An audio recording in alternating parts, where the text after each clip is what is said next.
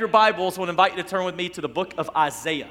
The book of Isaiah. We're going to be in the book of Isaiah today. Now, Isaiah is the 23rd book of the Old Testament, all right? It is the first major prophet. Um, if you're familiar with where the Psalms are in your Bible, it's kind of right in the middle. If you open up and you go to the Psalms, you're going to go four books to the right, all right? And you'll find the book of Isaiah. We're going to be in chapter 9 in the book of Isaiah. We've been asking this question all throughout the month of December. That question is this Do you adore Jesus? And I want you to think about that again this morning. Like, do you adore Jesus? Do you love Jesus Christ? And I know that what most of us are prone to do is to answer that question with a resounding yes. But what I want you to do today is I want you to take a step back. And try to answer that sincerely. Try to answer that genuinely. Give thought before you answer and ask yourself the question you know, do, Trey, do you really adore Jesus Christ? And let me tell you what this means today. If you say that you do love Jesus, the question I'm really asking is this Is every aspect of your life totally and completely surrendered to Him? If you love me, you'll obey me. Are you being obedient in every aspect of your life? Some of you, you've played poker before, maybe not for money, but for fun. Um, you're Baptist, so a lot of you have probably played it for money. Um, but you've played poker before, and you know uh, that, that one of the biggest gambles, if you will, in all of poker is to push all of your chips in the middle of the table. You're saying that the hand that I have to play, I believe and I'm confident in, is better than every other hand at the table. So I'm going to push every chip I have into the middle of the table because I'm confident, that confident in my hand. Can you say that about your relationship with the, with, with the Lord? Like, are you so confident in who you are in Christ and who Christ is in you that you're willing to push every chip of your life in the center of the table and allow Him to do with that whatever it is that He wishes and wills to do with that? That's what it means this morning to adore Jesus. It means every chip of our life is pushed into the center of the table. Now, let me ask you this question for some of you. This means if every aspect of my life is going to be surrendered to the Lord's will and way, that means maybe for you, what Jesus is asking is for you to start serving. Man, you've been a faithful attender and spectator uh, on every Sunday that you can remember. Maybe the Lord's saying, you know what, for every chip to be pushed in, in your life, the next chip I need is for you to faithfully serve the church. And maybe that's how you're going to answer this. If I'm unwilling to do that, can I really say that every chip of my, my life is pushed into the center of the table? Maybe for you, it's not that. Maybe for you, it's to develop a practice of giving faithfully to the life of the church, practicing good biblical stewardship. Maybe if you're saying, you know what, I'm not ready for that, then you can't answer the question with an emphatic, resounding yes. Do you adore Jesus? Maybe it's just time for you to step into a life group. And I know that we have opinions and preferences that aren't usually rooted in Scripture, they're just our opinions and our preferences. And maybe for you, you've been waiting and waiting and waiting for the perfect time or for something to happen before you join the life of the church and become a covenant member or maybe even become a part of a life group. But you know that those opinions and preferences aren't convictions based on the Bible. So, my question to you is Are you willing to take that next step? Are you willing to push that chip of your life into the middle of the table. The question today is Do you adore Jesus? Now, I know I came out of the gate pretty strong today, but I believe what you're going to see in Isaiah chapter 9 will rattle your soul and it will cause you to want to push everything in your life into the center of the table. I want you to consider this, okay?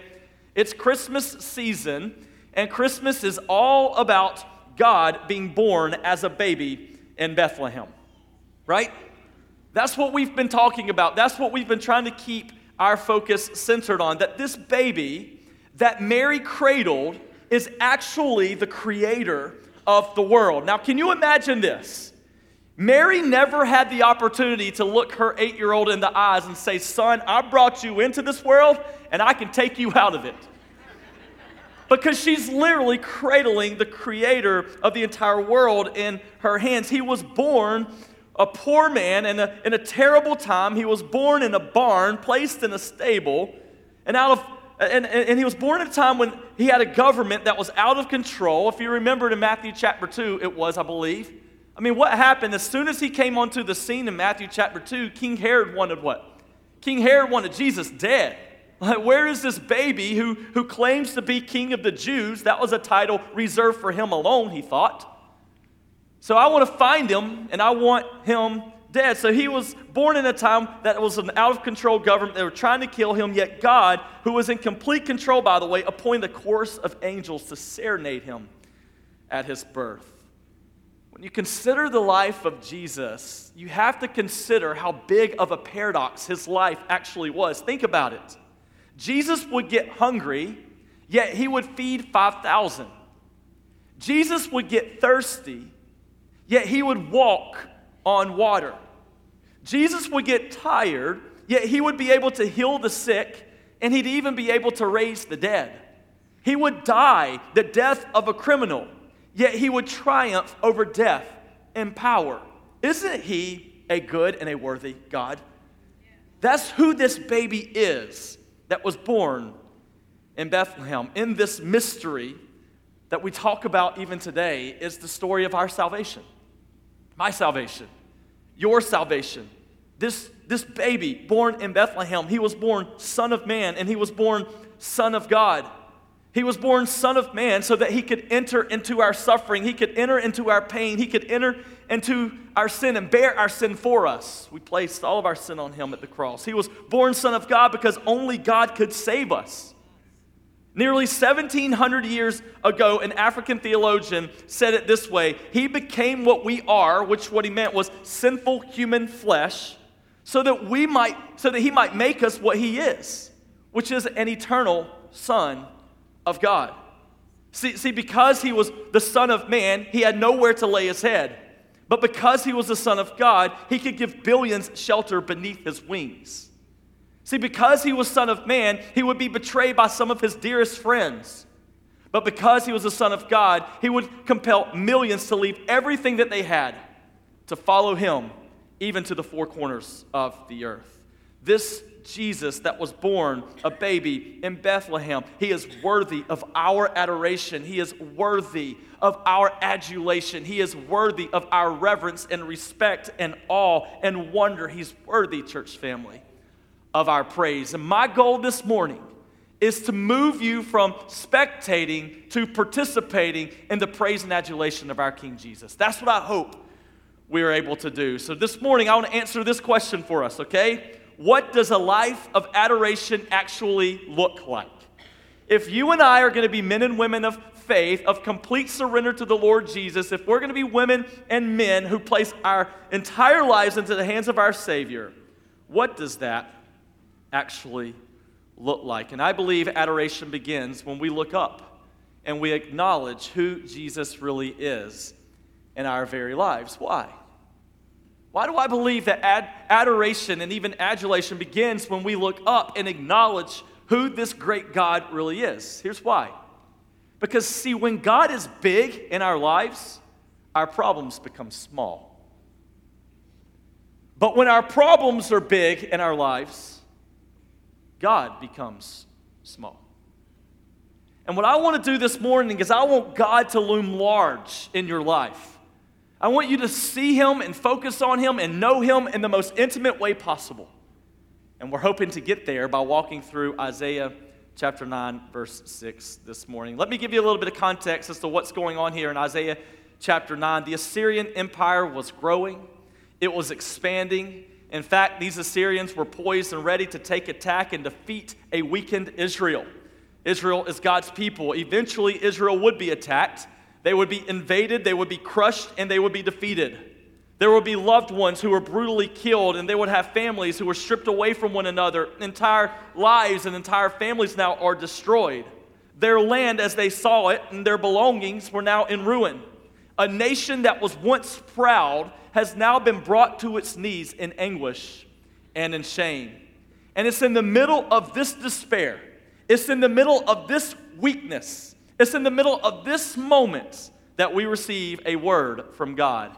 And that word is Isaiah chapter 9, verse 6. Let's read that together this morning. It says this For to us a child is born, to us a son is given, and the government shall be upon his shoulder and his name shall be called Wonderful Counselor, Mighty God, Everlasting Father, and Prince of peace. Isaiah says, For to us a child is born. A child being born speaks specifically of the earthly beginning of Jesus. Now, you and I know that Jesus has always existed. In fact, if you go back to Genesis chapter 1, you will see there that the word Elohim is a plural word, meaning that there were more parties involved. It's God the Father, God the Son, God the Holy Spirit. God the Son has always existed. This is the beginning of his time here on earth for us, for to us a child is born. But I love how Isaiah says, for to us. What he's getting across there is that this child that is born, this God that is now clothing himself in human flesh and living among us, this Emmanuel, he's for you. You receive the benefits of his being born into the world.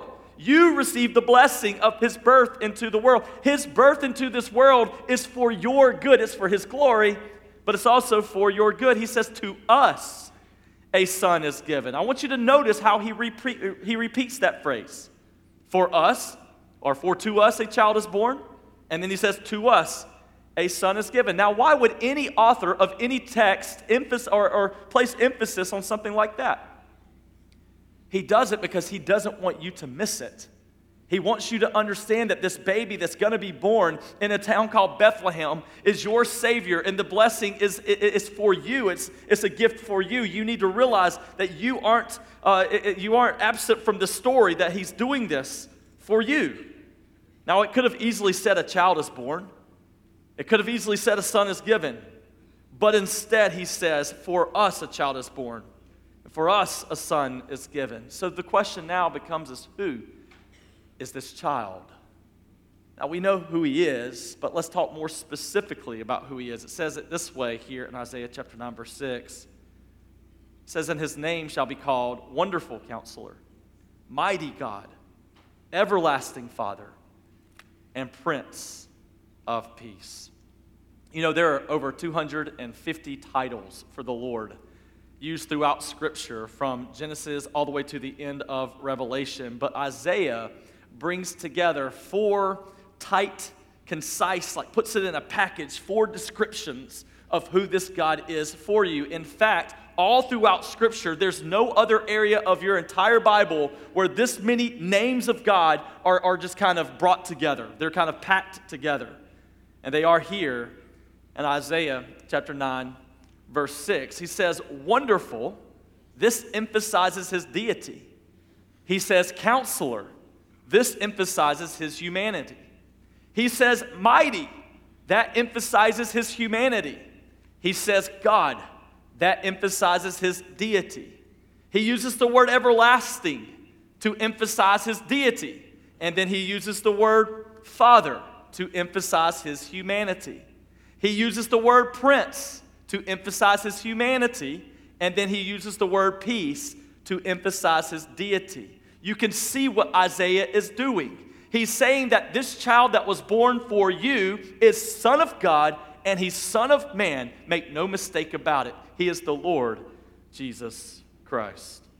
So we see the entire Christmas story packed in these four names of God. And we're going to walk through those four names this morning. The first one that he gives us, the first name he says is Wonderful Counselor. Wonderful counselor. You know, a more literal translation of this, these words in, in the original language would be this He's a wonder of a counselor.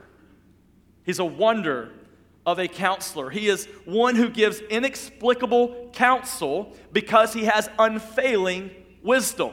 Only one who has unfailing wisdom can give inexplicable counsel, and only one who has that can be called wonderful counselor. See, you and I, we can receive a lot of good counsel. We can receive a lot of good counsel from our mom, our dad, good counselors. We can see counsel, we can receive counsel from a friend, a family member, maybe just someone that we consider wise. But there's only one place that we can receive wonderful counsel, and that is from the Lord Jesus in His Word. See, the reason we need wonderful wisdom is because the wisdom of the world has absolutely failed us. It Doesn't take long to realize that.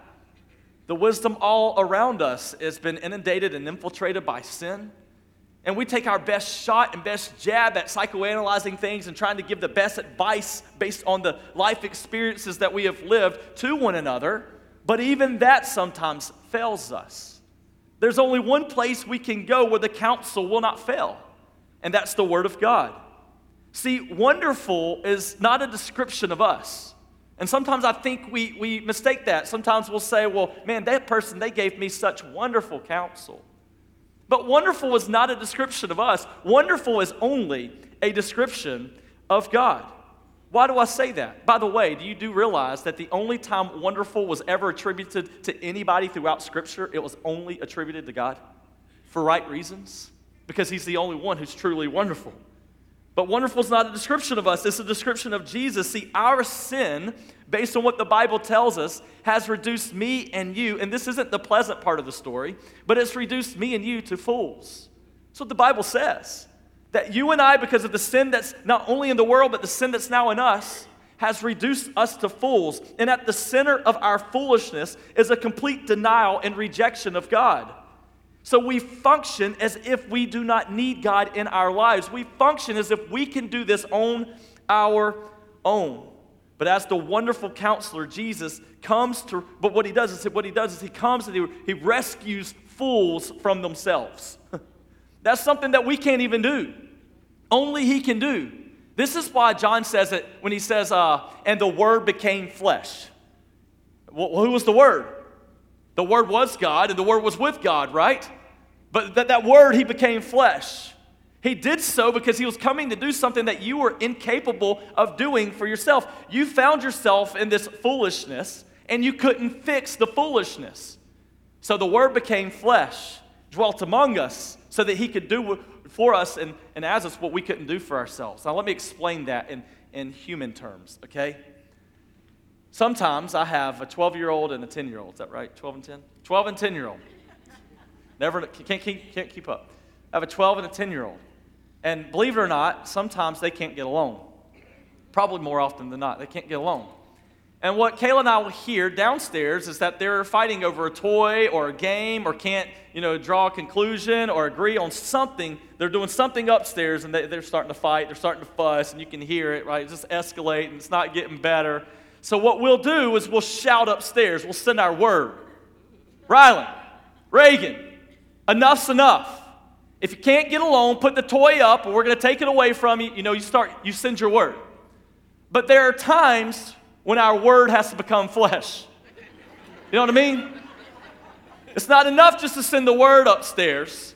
They still can't get it together and solve the problem. So we take our flesh upstairs and we solve the problem for them the same thing is true, okay? God looks upon us and is like, man, I see the mess you've made, and I see that you can't find a remedy or solution to the mess you made. I've sent my word, my word's not enough. I'm coming in flesh, and I'm going to take care of the mess you made. And that's exactly what Jesus did on the cross for our sins. See, Jesus will be a supernatural source of extraordinary wisdom. He will do for us what we could not do for ourselves. That's amazing news for those of us who need guidance. Some of you this morning, you're walking through things that are thicker than the air. I mean, you know that there, there's no possible human solution to the things that you're walking through. And I wish this morning I could go on a tangent of describing each and every detail of the things that I know that people are walking through in this room, but, but I can't. But here's what I want you to know you can seek the wonderful counsel of God, and the wonderful counsel of God will not fail you. He is trustworthy. He, he is not going to be absent. He's not going to be distant. When you cry for him and you come to him, surely he will meet you there in the midst of the circumstance and problems that you guys are walking through. We need a wonderful counselor. And our wonderful counselor is waiting for us today. The second word that he uses to describe Jesus is not only wonderful counselor, but he says he's mighty God. He's mighty God. This means that he is the hero God. It means that he's the warrior God. And I know sometimes we don't like to view God as a warrior, but it doesn't matter what we like to do, does it? The, the truth is in the Word. And we have to understand that He is a God of goodness and He is a God of grace, but He's also a warrior. And sometimes His wrath does come out, His judgment does come out. In fact, that's the beauty of Jesus Christ. Is the wrath that was released on Jesus at the cross of Jesus was really the wrath that we should have received because we were the ones who fell into sin and, and chose deliberately to rebel against God. But Jesus absorbed that wrath for us, praise the Lord. He's a hero God, He's a warrior God. It's the word of a champion when He uses these words, mighty God. He's one who faces unbelievable odds. But even when facing unbelievable odds, He defeats them all. See, this child born to us will be a divinely strong and powerful child. You know, when I started to think about that this week, I was thinking about how powerful this God is. And what's so remarkable about this is that not only is God good, but he's also powerful. That means anytime he displays his power, he can't do so absent from his goodness. And anytime he displays his goodness, he can't do so absent from his power. Every time he every time we see the power of God, it means it's good for us. And every time we see his goodness, it means his power is on display. Why does that why is that good? Because I'm weak. I'm absolutely weak. There are things that I'm incapable of doing. There are things, there are riddles I can't solve. There are circumstances that are brought into my life that are outside of my control. And quite frankly, no matter what I try to do, I can't find solutions to. And you know what this is like. Why is that important? Because that's why God is mighty. You turn to Him because He's the only one who can do anything about that especially when you're incapable of doing it. See, not only does our sin reduce us to fools, we talked about that a moment ago, but it also renders us unable to be who God created us to be. I can't be a, a man who walks in the integrity of God's word on my own. I can only be who God created me to be when I allow God, who lives in me now through the power of the Holy Spirit, to have freedom and access to do with me whatever He wishes and wants. So again, it goes back to my absolute surrender before Him. It renders us unable to do what God created us to do as well. But the might of God unleashed through Jesus and through this babe in Bethlehem, the Bible tells us that sin would be defeated. It doesn't stop there, though. Also, not only would sin be defeated, but He now also empowers us to be who God's called us to be. That's, that's why it's important to remember that you now you remember when Jesus was getting ready to ascend and the disciples were frantic and they kind of feared. They're like, Well, Jesus, if you're going to go to heaven and you're going to leave us here on this earth, how are we going to do the ministry that you've already started to do? Like, we don't have that within us. That's weakness. They recognize that if Jesus is not with them, then if God's not with them, then maybe we won't be able to do the things that God has been doing. People won't be able to get healed, and we won't be able to put the glory of God on display the way, the way that you did, Jesus. Like, all these miracles that you perform, we can't do that. And what does Jesus say to them? Well, you can rest assured that there's another coming who's even greater than I, and he's not going to walk beside you. He's actually going to live inside of you. And when you tap into that power, you can do even greater things than I've ever done. Why? Because God's not only with us now in Christ Jesus, God lives in us, and he's there to live in us forever. See, he forgives sin, he defeats Satan, he liberates people from the power of evil, he redeems us from the power of sin, and he restores our broken soul, and then he even reigns as Lord. And we, those of us who know him, reign with him for all eternity. Isn't that good news? So the might, the might of God lives now in you. He says he's wonderful counselor. He's mighty God. The third thing he says is he's everlasting Father. He's everlasting Father. So Isaiah introduces us to a child who's also a daddy, who's also a father, capital F. Now remember, the title of Father is a description of who Jesus is to us. He says that twice. This is who Jesus is to us. He is the Father of eternity, and He is eternally a father. He is father he is fatherly to his love and care. He is fatherly in his goodness and compassion like in every good way imaginable. This God is father to us. Now, I understand that some of us are from familial backgrounds where the word father hits us the wrong way. Maybe we have a father who was largely absent from our lives, or maybe we have a father who was abusive as we were growing up. Maybe we have a father who always diminished us and never built us up. Maybe we have a father who we longed uh, to be our hero, but he just never was there in order for that to take place. Some of you, you've been burned, you've been hurt, you've been wounded by that term father. But here's the beauty of this is everything that you've ever imagined a good father to be, that's who Jesus is to you. He's a father that doesn't leave. He's a father who does show up. He's a father who loves you and knows everything about you, and even in the face of your failure, still pursues you anyway. He's a father who will never walk away from you, but will always live with you as long as you continue to walk in faithfulness to Him. That's who this God is to us. The Bible says that you and I are adopted into his family through Jesus' life, his death, and his resurrection. What does that mean? It means that we are no longer separated and alienated and lost and alone. It means that all of us, if we've cried out for our salvation in the Lord Jesus Christ, we are now sons and we're daughters of the King. You remember the Bible says that before our relationship with Jesus, we were children of wrath. We were enemies of God. But once we come to know Him, He says we're friends of God. We're sons, we're daughters of God. And I hope that this encourages you today to know that Jesus will care for His people forever as a father cares for His children.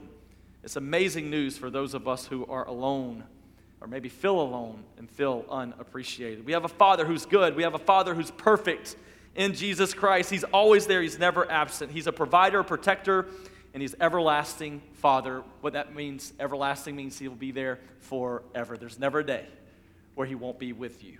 And that's the beauty of Him being an everlasting Father. So He's wonderful counselor, He's mighty God, He's everlasting Father. And finally, this morning, I want you to see that He is the Prince of Peace. He's the Prince of Peace. How many of you would say that in the middle of a chaotic Christmas season, you could use a little Prince of Peace today? Well, He's a Prince of Peace. He is the supreme giver of peace. He's not only the supreme giver of peace, the Bible says He is a Prince of peace. See, our sin makes us enemies of God. We've talked thoroughly about that. So, sin, it turns us inward. We become anti-social, we become anti gospel. We become destructive in our own ways. We make better fighters because of sin than lovers. That's what sin does. But God had a solution. The Bible says that God would send us a gift. And this is a gift we could never achieve. This is a gift that we do not deserve. This is a gift of peace that's brought to us by God. And peace with God is the only way to ever truly experience peace with each other. You see, some of the reason that you and I don't have peace with one another is because we, are, we really aren't walking in peace with God. Have you ever noticed that in your life that when you're not walking with God, all of a sudden the relationships around you begin to crumble too? Sometimes those relationships around you or how you relate to, the, to others around you is a direct representation of how you relate to God as well. The Bible tells us that Jesus will bring deep well being and right relationships through the peace that he has to offer. Amazing news again for the men and the women in this room who lack peace. I mean, let's look real quick at what the Bible says in Romans chapter 5, verse 1. I want you to, to know this verse, and maybe you can try to internalize and memorize this verse. But it's a good verse for you when you're thinking about, okay, Trey, I know that he's the Prince of Peace, but what kind of specific peace does he give to me. Well, look at Romans 5:1. It says he gives peace with God. It says, "Therefore, since we have been justified by faith, you and I place our faith in the finished work of Jesus, who's done everything necessary for our salvation. That's justification there.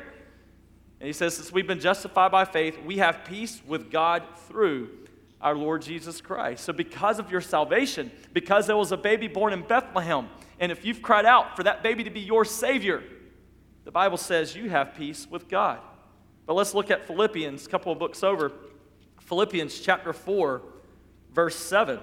Not only does he give peace with God, but look what also it says this in Philippians chapter 4, verse 7. It says, And the peace of God, which surpasses all understanding, will guard your hearts and your minds in Christ Jesus. Why is that significant? Because you and I, we're recipients of not only having peace with God, but we also get peace of God.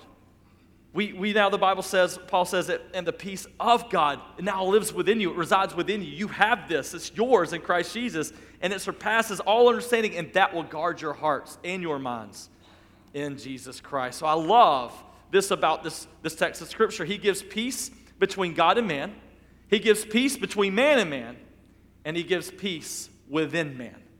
Everything that you could have ever thought, every crevice of your life that you could have ever found, Jesus says there's peace there if you have me, or at least it's available to you.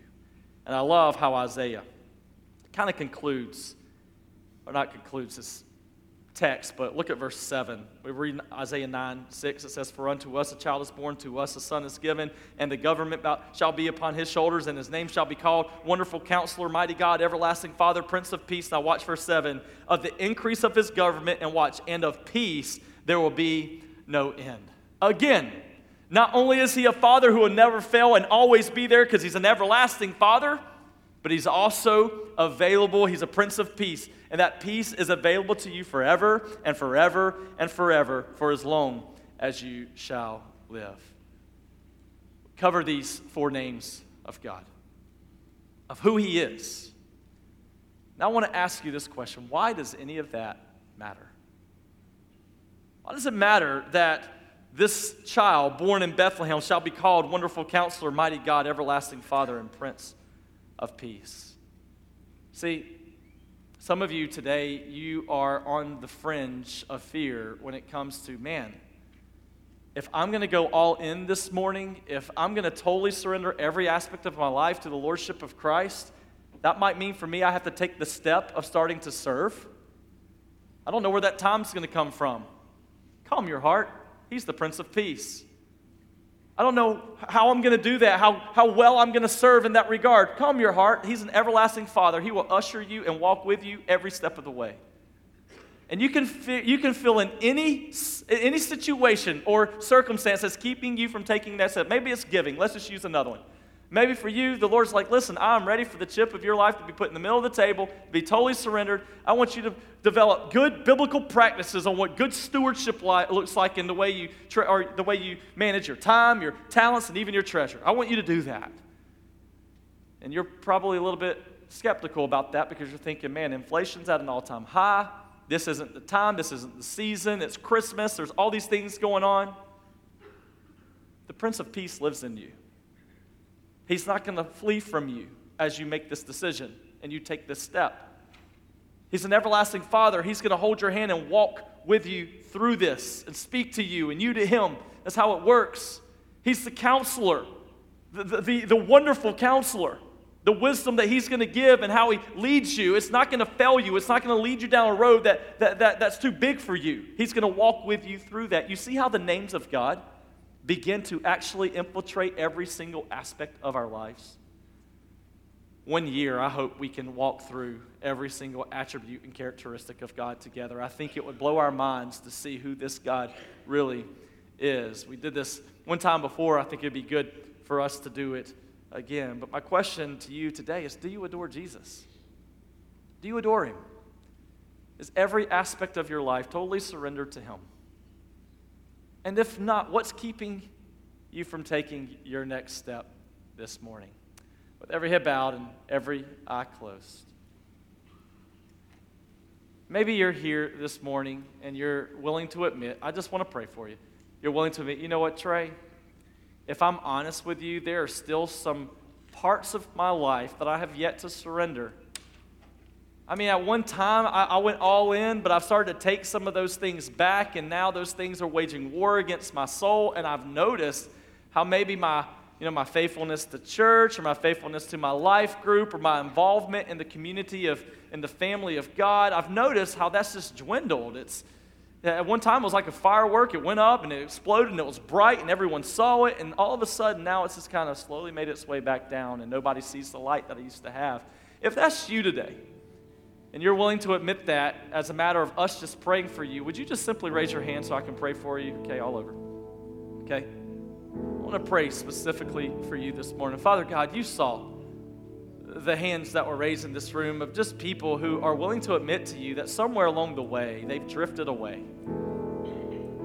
And God, maybe they've tried to keep you as close as possible, but there's just been areas of their lives where they've just decided that they're going to start making decisions, that they're going to run and they're going to rule. And today I pray, Lord, that you'll lead them to a place where they'll just admit that to you. A place of repentance where they'll just say, Lord, today I want to push all the chips of my life into the center of the table. I want to be all in in my relationship with Jesus. And God, I don't know what that means for them, but for some of them it might mean service, others it might be giving, others it might be it's time to join the family of God, the, the, the, church, maybe it's time to join a life group, whatever the case may be, whatever next step they need to take. I pray you will lead them to do that even today as a, as a way of saying, not only am I willing to admit this, but I'm going to take action today to start walking faithfully with the Lord Jesus. Maybe you're here today and you would admit, you know what? My life has been a bit chaotic and it has been a bit confusing, and I've learned today that I haven't been tapping into the source of who God is. I've been trying to live this life on my own apart from Him. And today I'm ready to surrender. I'm ready to give up and start walking with Jesus. I'm not talking about those of you who maybe are saved. I'm talking about those of you who have never given your faith, your life to Jesus Christ. If you're here today and you would say, you know what, Trey, just pray for me.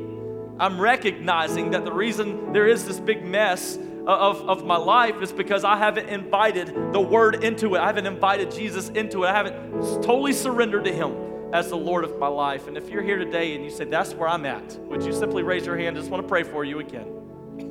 Okay? Father, for the few hands that went up admitting that, that there are people here today that don't know you, I pray, Lord, that you would allow them even today to take their next step and give their lives to you.